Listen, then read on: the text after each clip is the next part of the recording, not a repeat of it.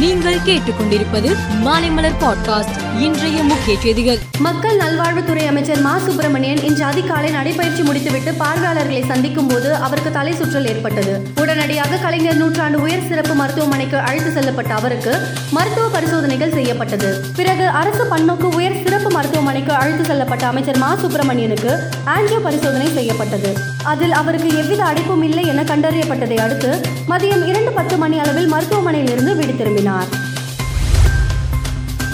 இரண்டாயிரத்தி பத்தொன்பதாம் ஆண்டு பாஜக அரசு மீது ரஃபேல் ஊழல் என்று காங்கிரஸ் பொய்யான குற்றச்சாட்டை சுமத்தியது. தேர்தலில் அவர்களுக்கு எப்படிப்பட்ட தோல்வியை மக்கள் வழங்கினார்கள் என்பதை நாடே பார்த்தது. இப்போது சிஏஜி அறிக்கையை மேற்கோள் காட்டி திமுக தவறான தகவல்களை மக்கள் மத்தியில் பரப்பி வருகிறது. வருகிற தேர்தலில் திமுகவும் காங்கிரஸை போல் படுதோல்வியை சந்திக்கும் என்று பாஜக மாநில தலைவர் அண்ணாமலை கருத்து தெரிவித்துள்ளார்.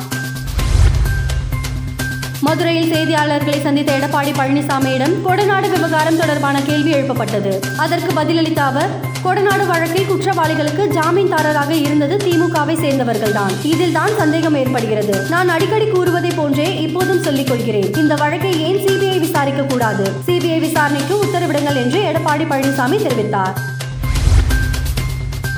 சகோதர பாசத்தை வெளிப்படுத்தும் நோக்கத்தில் கொண்டாடப்படும் ரக்ஷா பந்தன் தினத்தையொட்டி இன்று நாடு முழுவதும் பெண்கள் தாங்கள் சகோதரர்களாக கருதும் ஆண்களுக்கு ராக்கி கயிறுகளை கட்டி மகிழ்ந்தனர். தமிழகத்திலும் ரக்ஷா பந்தன் தினம் இன்று கடைபிடிக்கப்பட்டது. சென்னை வெப்பேரி ஜெயின் கல்லூரி மாணவிகள் இன்று வெப்பேரி போலீஸ் நிலையத்துக்கு நேரில் சென்று காவலர்களின் கைகளில் ராக்கி கயிறை கட்டி மகிழ்ந்தனர். சந்திராயன் மூன்று விண்கல திட்டம் மூலம் நிலவின் தென்துருவத்தை இந்தியா ஆய்வு செய்து வருகிறது. கடந்த இருபத்தி மூன்றாம் தேதி விக்ரம் லேண்டர் வெற்றிகரமாக நிலவின் தென்துருவத்தில் தரையிறங்கியது. அதிலிருந்து பிரக்யான் ரோவர் சுமார் ஆறு மணி நேரம் கழித்து நிலவில் கால் பதித்தது. அதன் பின் மெல்ல மெல்ல நகர்ந்து நிலவின் மேற்பரப்பில் ஆய்வு செய்து வருகிறது. இன்று பிரக்யான் ரோவர் ஆய்வு செய்து கொண்டே விக்ரம் லேண்டரை படம் பிடித்து அனுப்பியுள்ளது. சமையல் சிலிண்டர் விலை இருநூறு ரூபாய் குறைக்கப்படும்.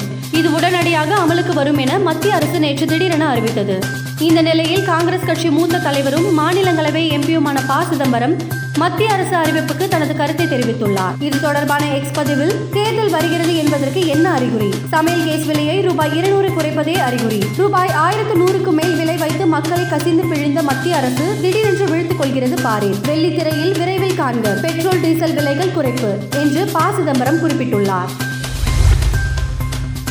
மணிப்பூரில் பெரும்பான்மையாக உள்ள மைதேயி சமூகத்தினருக்கும் குகி பழங்குடியினருக்கும் இடையே கடந்த மே மாதம் பெரும் கலவரம் உண்டது அதன் பின்னர் இரு சமூகத்தினர் இடையே மோதல் நீடித்து வருகிறது. இந்த வன்முறையில் நூற்றி அறுபதற்கும் மேற்பட்டோர் பலியானார்கள். ஏராளமானோர் நிவாரண முகாம்களில் தங்க வைக்கப்பட்டுள்ளனர். இந்த நிலையில் மணிப்பூரில் மீண்டும் துப்பாக்கி சூடு சம்பவம் நிகழ்ந்துள்ளது. இதைத் தொடர்ந்து அந்த பகுதியில் போலீசார் அசாம் ரைபிள் படையினர் ராணுவம் மத்திய பாதுகாப்பு படையினர் குவிக்கப்பட்டுள்ளனர்.